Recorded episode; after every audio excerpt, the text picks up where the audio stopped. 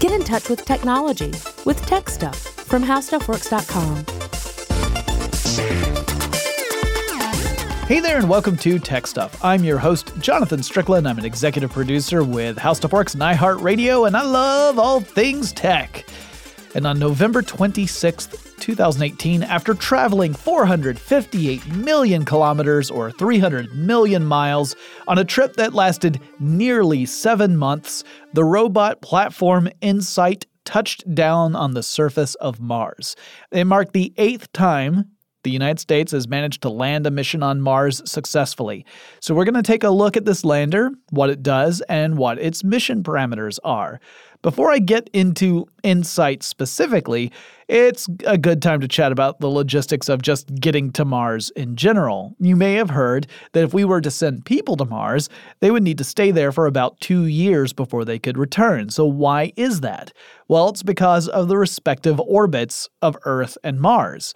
Mars is further out from the Sun than the Earth is. And a Martian year lasts 687 Earth days, or 669 sols, or Martian days, compared to an Earth year, which has, of course, 365 days, unless it's a leap year.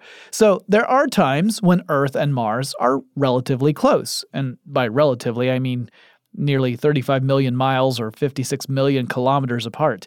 And there are other times when they are opposite each other with the sun in the center. They're about as far apart as they possibly can be. Space travel is expensive and it requires a lot of fuel. Fuel weighs a lot. And the heavier your spacecraft gets, the more fuel you need. So you end up in this sort of cycle up to a point where you have to keep adding fuel to lift not just the spacecraft, but the fuel you already have in it. So that means you get to be super careful with how heavy your spacecraft is so that you can be very efficient with the amount of fuel you're going to need to get to your destination. So that includes planning your trip so that you travel the shortest possible distance between two points, taking the least amount of time to get from point A to point B. So you want to set a launch date in advance of a time when Earth and Mars are going to be relatively close to each other. That's the launch window we want to look at. But of course, Mars is moving the whole time, as is Earth. So really, you're setting a launch window to aim at the point in space where Mars is going to be in several months after the launch. It's actually pretty complicated stuff. I mean, they do call it rocket science. Even when you take advantage of orbital paths, you're still talking about a trip that will take between six and eight months using conventional rockets. So you have to settle in for a long trip. Now, once you get to Mars, you won't be able to leave right away if you have a method of leaving in the first place. You would have to wait around for Earth and Mars to be nearing one another again, and the launch window for the minimal amount of energy needed to get between the two comes around only every two Earth years and two Earth months. So you need enough fuel to make the trip home, or you need some way to make the fuel at your destination, such as Mars, so that you can make the return trip. Now, you could make going to Mars a one way trip, and considering how hostile the planet is and how hard it would be to get back, that's probably not entirely unrealistic, if I'm being honest. We'll talk more about that in our next episode.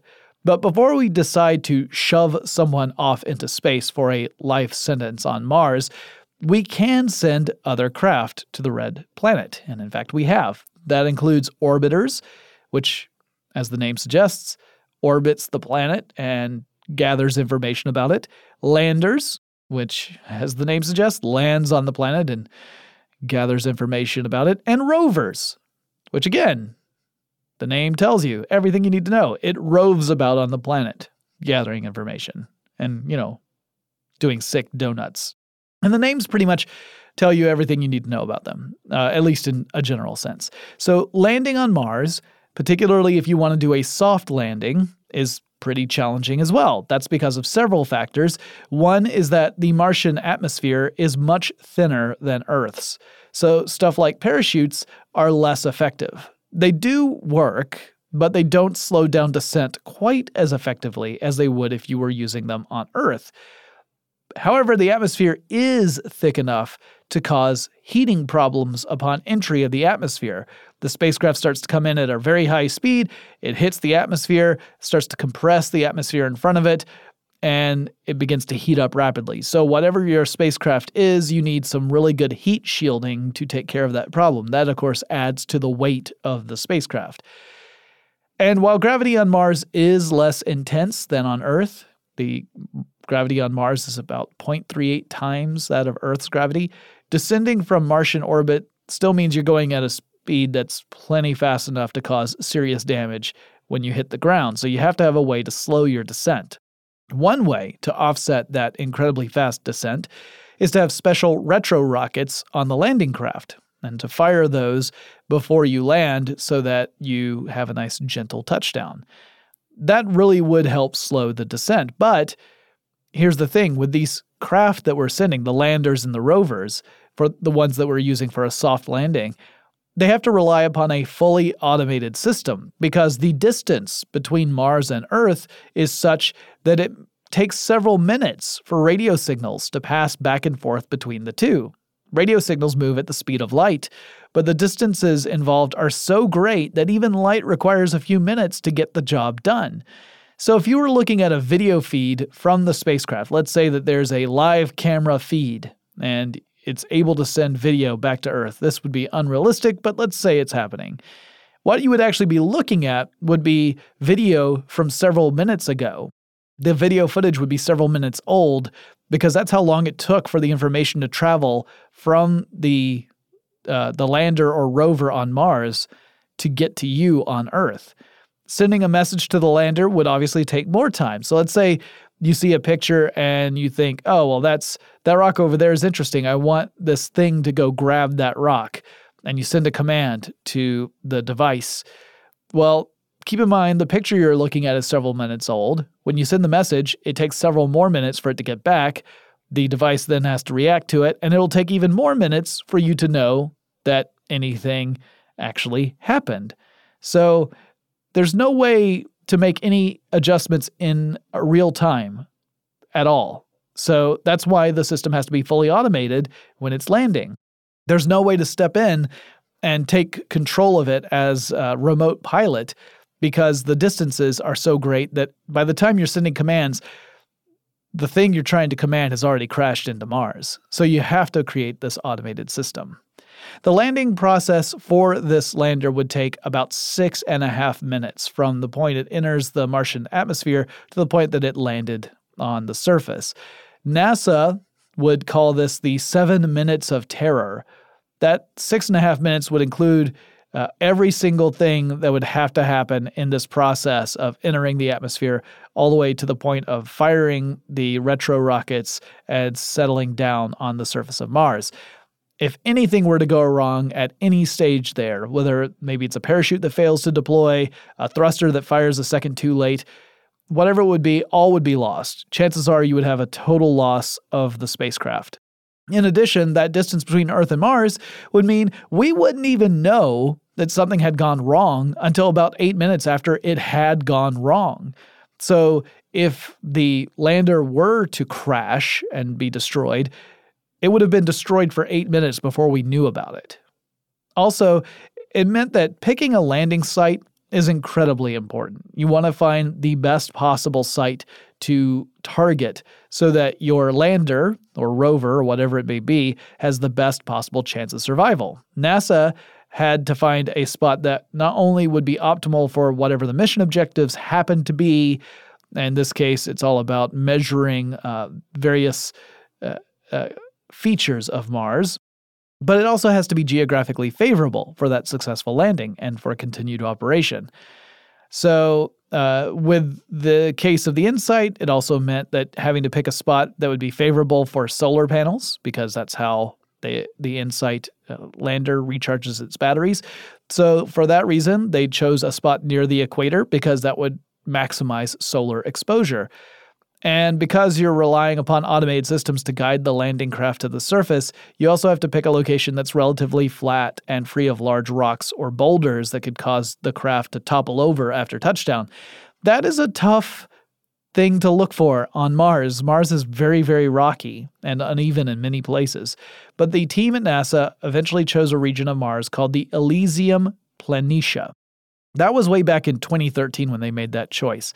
At first, NASA had more than 20 potential landing sites identified. Then the team directed the Mars Reconnaissance Orbiter to gather images of those sites so that they could choose the best candidates. Each potential site measured 81 miles by 17 miles in an elliptical shape. That's a 130 kilometers by 27 kilometers. The InSight landing location is about 370 miles or 600 kilometers away from where the Curiosity rover is so it's probably not going to get a visit from its fellow robot anytime soon.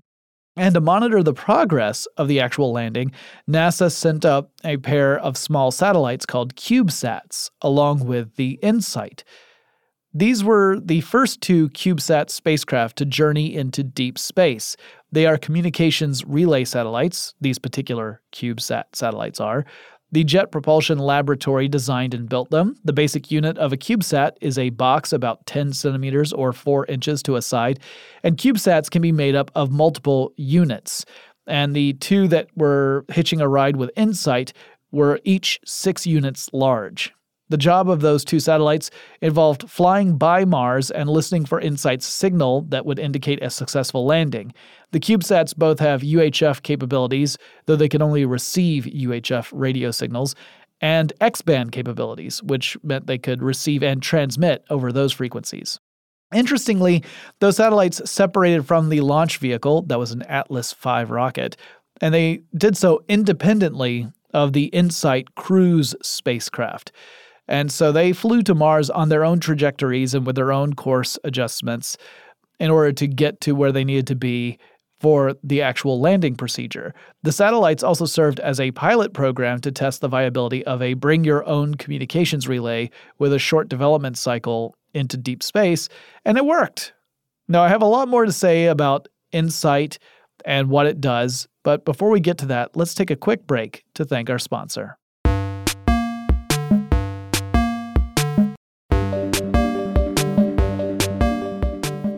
The full name for InSight is the Interior Exploration Using Seismic Investigations, Geodesy, and Heat Transport. And I have a sneaking suspicion this is another case of a mission getting a fun name, and then a project team tries to work backward to make that name into an acronym, but I don't know that for sure. The purpose of the mission is to deduce how celestial bodies that have a rocky surface are formed. How do they come to be? This would include planets like Earth, as well as satellites like our moon, and of course, planets like Mars. The lander is going to do this by using several scientific instruments to study the deep interior of Mars, and then the team back on Earth is going to take that information and form hypotheses to explain the formation process.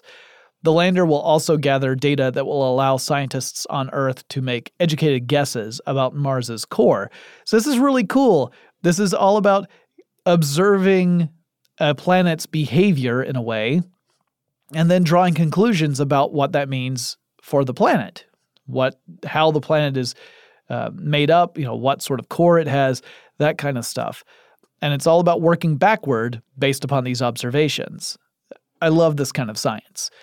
InSight is kind of like the Phoenix lander in that both of those are stationary robotic platforms. So it's not like the Spirit, Opportunity, or Curiosity rovers. Those are all robots with wheels that can move around the surface of Mars. Actually, the Opportunity and Curiosity rovers are still in operation to this day.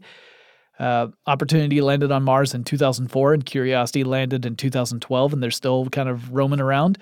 But InSight's job is to monitor conditions from a set location over the course of a Martian year plus 40 or so Martian days. InSight is a pretty large lander. NASA describes it as being about the size of a big 1960s convertible. That's a quote. But this is tech stuff, so let's get technical.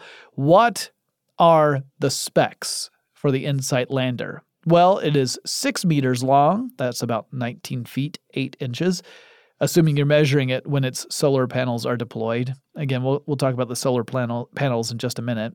It's got a width of 1.56 meters. That's about 5 feet, 1 inch.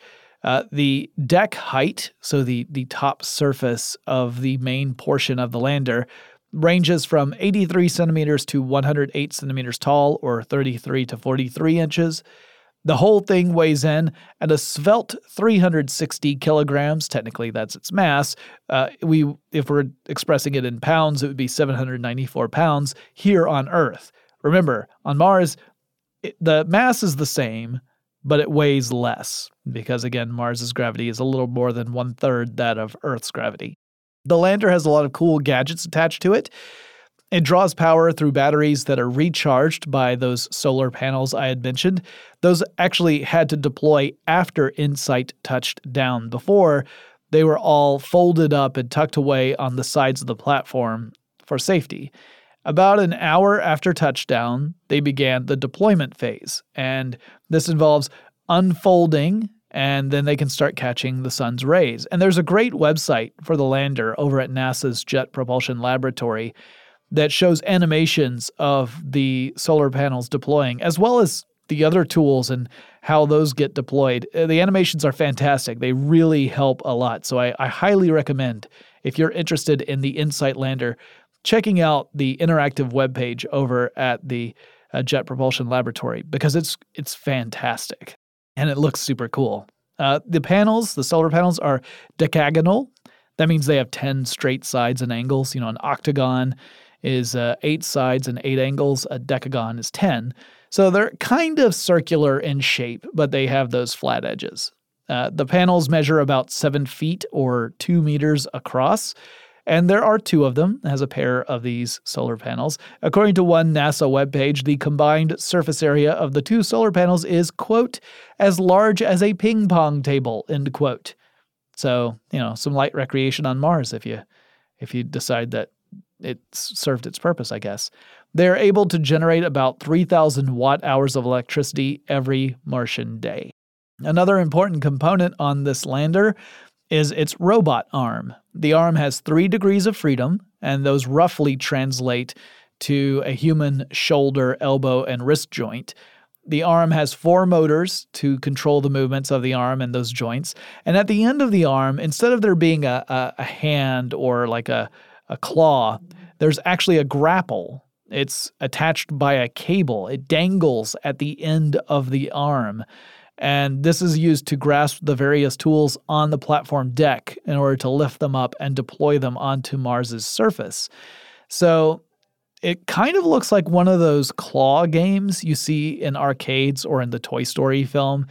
It kind of looks like that, except that the claw does not descend and ascend. The cable doesn't unwind and wind, it stays the same length. So the arm itself will tilt up or down, but the claw does uh, dangle from a cable. It just, the cable itself is stationary.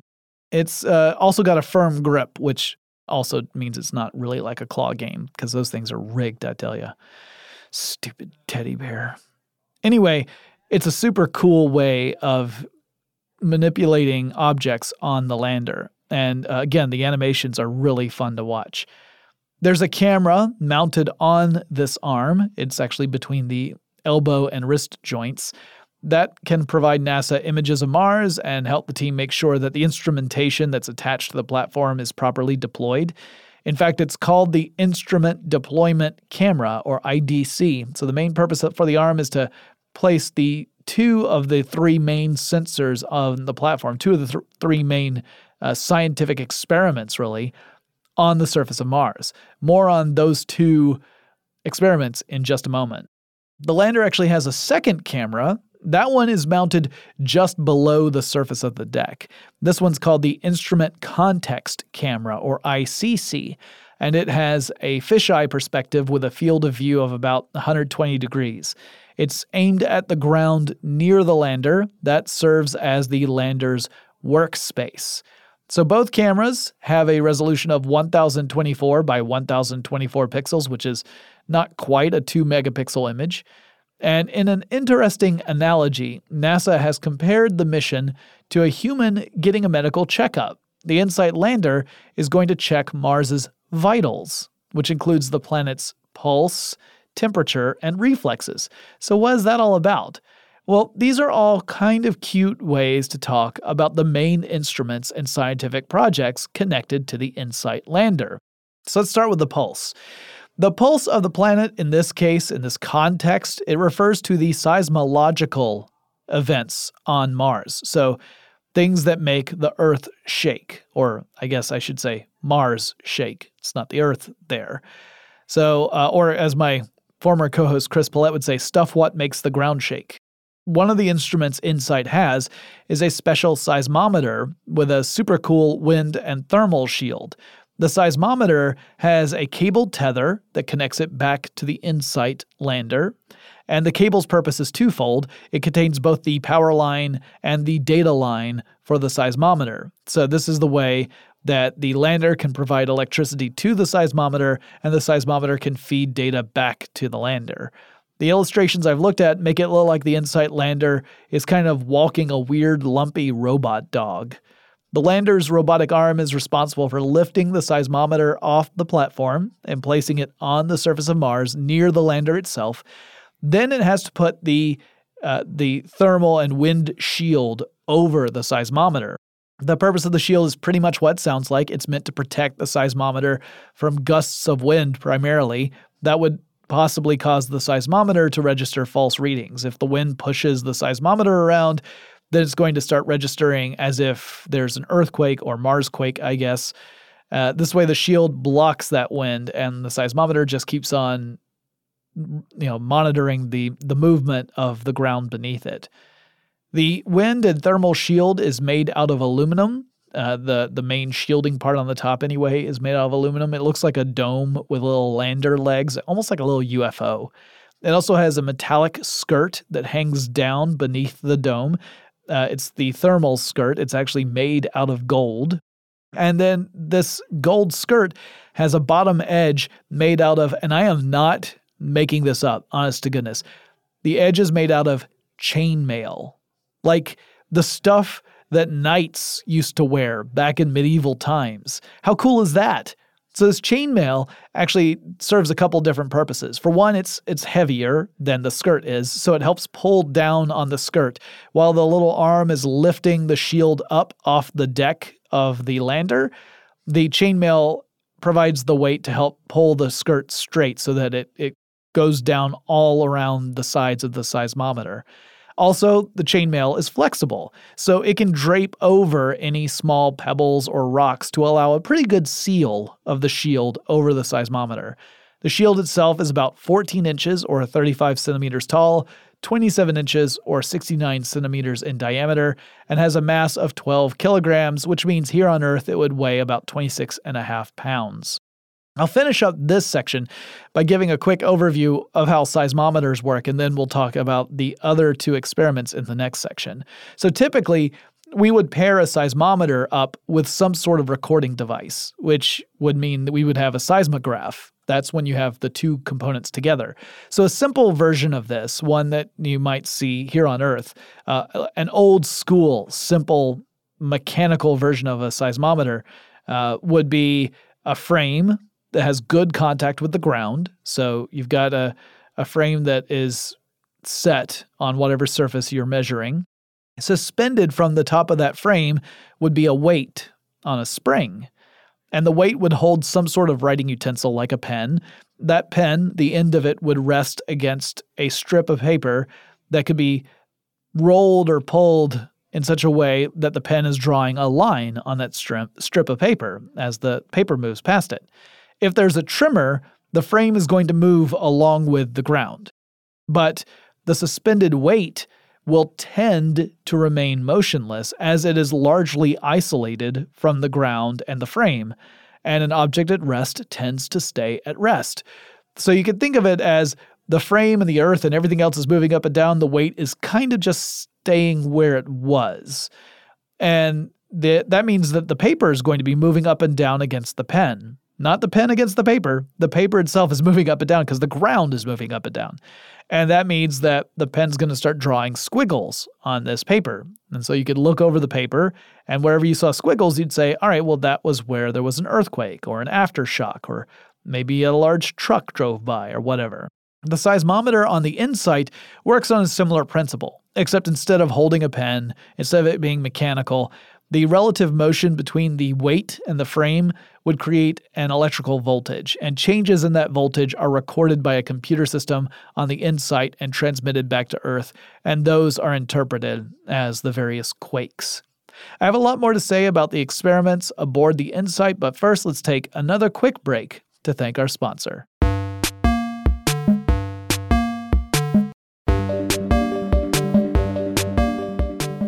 So, the second vital sign InSight is going to monitor is temperature. The deck of the lander has a temperature sensor of its own to give surface readings, but what I think is super interesting is what is called the HP3 instrument. HP3 stands for Heat Flow and Physical Properties Probe. It's another tethered instrument that connects back to the lander, and like the seismometer, the robotic arm has to lift up the HP3 and then place it on the surface of Mars in the workspace in front of the lander. Inside this instrument is a probe. It looks like a almost like a spike, and it's called the mole. And it's ty- it's a type of a penetrometer. I didn't even know that was a word until I did this research. But that essentially is a tool designed to penetrate a surface, thus the name penetrometer.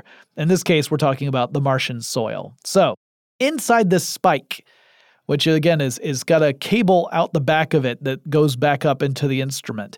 Uh, the cable is held in a way where it can be fed out gradually, so that as the spike is digging down, it can continue to have enough slack to do this. But inside the spike, inside the penetrometer, is a weight on a spring essentially. That's a hammer, and it's inside the spike. So imagine you've got a nail or a railroad spike or something like that. But the hammer for this nail or spike is actually inside the spike or the nail itself. So it's a self hammering nail. The mechanism draws power from the lander to pull back the weight. That compresses a spring, and then you latch it into place. When it's completely compressed, you can unleash this weight. The spring will expand rapidly, pushing the weight down so that it collides with a little section at the very tip of this probe. And it's like a hammer knocking a nail. And it starts to hammer the spike down. This is actually a pretty slow process. It does not happen super fast. It's not like one uh, one bash and suddenly the spike is several feet in the soil. That's not the way it works. It's very gradual. So by keeping a careful uh, tension on the cable so that the spike is properly positioned. And by doing this several times, you start to drive the spike down into the soil. It's going to take months, but ultimately, this mole is going to dig down to a depth of about 5 meters or 16 feet, which is deeper than anyone has dug on Mars up to this point, as far as we know, anyway. But obviously, this instrument is doing more than just digging a hole on Mars. I mean, that's super cool the way they're doing it, but that's not the only thing it's doing. The probe and the tether that's trailing behind it contains temperature sensors, and those sensors will monitor the heat flowing from the interior of Mars, which will help tell scientists what the inside of Mars is like. It could inform scientists about how active Mars is and whether it's made out of similar stuff as Earth. The probe isn't just listening either. As the probe digs down, at certain stages, it will occasionally stop and it will put out a pulse of heat of its own. Then it will monitor how that heat flows through the material around the probe. So if that material happens to be a good conductor, like metal, like copper is a great conductor of heat, the heat will decay very quickly. It'll move outwards through this conductive material. But if it's a poor conductor, more like glass, the heat's going to stick around a lot longer. The HP3 probe weighs in at about 6.5 pounds, at least it would here on Earth. That means it has a mass of about 3 kilograms, and it only consumes 2 watts max as the probe starts to dig down into the Martian soil. The last of the three big experiments would be a pair of rise antennas on the deck of the lander. These would not be removed from the deck and placed on the Martian soil, they will stay on the lander. RISE stands for Rotation and Interior Structure Experiment. These antennae will track Mars's motions as it rotates. So essentially, It's all about detecting that wobble. So, how much does Mars wobble around? Knowing how much it wobbles around will tell scientists valuable information about Mars's core. Like, how big is Mars's core? Is it a solid core? Is it a liquid core? What elements besides iron might be in the core? Well, the way RISE works is actually pretty darn simple. It listens for an incoming signal from Earth, and then it sends the signal back to Earth. This will reveal the precise location of the lander, well, the precise location from a few minutes in the past, because again, the signals can only travel as fast as light. It may take a few minutes for that to happen, depending upon where Earth and Mars are in their respective orbits. But back on Earth, computers will take this, this return signal and analyze it for changes and looking for evidence of Doppler shift.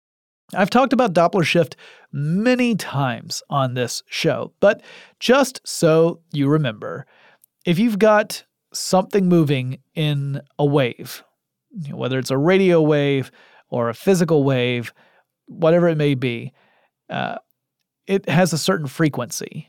And if the wave is coming from a stationary object and then hits a different stationary object, any reflective waves, reflected waves that come back to the source are going to be unchanged except for their direction, right? They, you're going to get back the same frequency of wave if both objects are stationary. But if the objects are moving closer to each other, the returning wave is going to be compressed, so it's going to be at a higher frequency. If the two objects are moving away from each other, the wave is going to be elongated to a lower frequency. And by measuring these changes, scientists will be able to figure out how much Mars is wobbling around as it orbits the Sun. Now, Earth wobbles every 18 years, thanks to the moon's pull on us. And we already know that Mars does, in fact, wobble. In fact, it, it wobbles over the course of a single Martian year, but we don't know to what degree, how much does it wobble. We know it does, we just don't know how uh, intense that wobble is. So the RISE instruments will provide more information to fill in this knowledge gap. And the amount of wobble a planet has depends partly on what is in the delicious nougaty center of that planet. So, as NASA points out in a really helpful webpage, a hard boiled egg is going to spin faster than a raw egg. Also, planets that have liquid cores will wobble more when they spin. Planets with a solid core will wobble less, and this in turn can help us make other hypotheses about why Mars has a very weak magnetic field in comparison to Earth's magnetic field. So, it's all about learning more about why is Mars the way it is and more about how Mars actually is. There are other instruments on the lander that aren't getting quite the same level of coverage. The lander has an atmospheric pressure sensor, for example. It also has a UHF t- antenna to allow the lander to communicate to satellites that are in Martian orbit, which includes the Mars Reconnaissance Orbiter and the Mars Odyssey Orbiter, both of which pass over InSight two times every Martian day. And there are other satellites it can chat with as well, like the European Space Agency's uh, Trace Gas Orbiter or NASA's Mars Atmosphere and Volatile Evolution Orbiter, also known as MAVEN. Uh, it can talk to those in a pinch if it needs to. So, InSight will stand on Mars, doing its thing for at least a Martian year plus some change, maybe longer if things continue to work out properly. Sometimes these missions can go well beyond their initial uh, projected phase. And if NASA can figure out other things to do with the material that's already there, then that is incredibly helpful. There's some other elements on it as well. There's a reflective surface, for example, that could be used to locate the precise pos- position of the lander. You just direct a laser at it and look for the reflection. I'm sure we'll learn tons of interesting things about Mars using this device, and probably a lot about Earth as well, which is pretty exciting stuff. Now, in our next episode, I'm going to stick with Mars for a little bit. I'm going to talk about the various proposals to send people to Mars and what that would entail. And we'll talk about why it would be super hard to do and why some people, like Bill Nye the Science Guy, are skeptical that we're ever going to actually go there for a, a prolonged stay. And maybe we'll also talk about why Elon Musk thinks there's a decent chance he's going to end up there. So tune in tomorrow to hear that episode. If you guys have any suggestions for future episodes of Tech Stuff, whether it's a specific technology uh, type of, of uh, gadget that you've always wanted to know more about. Maybe it's a company history that you want to know more or a person in tech. Let me know. Send me an email. The address is techstuff at howstuffworks.com. Don't forget to go to our website, techstuffpodcast.com. You can find all sorts of information about the show there and also a link to our store, which you can also find at teepublic.com slash techstuff. Every purchase you make goes to help the show, and we greatly appreciate it. There's some cool stuff on there, so take a look around if you haven't seen it. You might see something you really like. And that's all for me. I'll talk to you again really soon.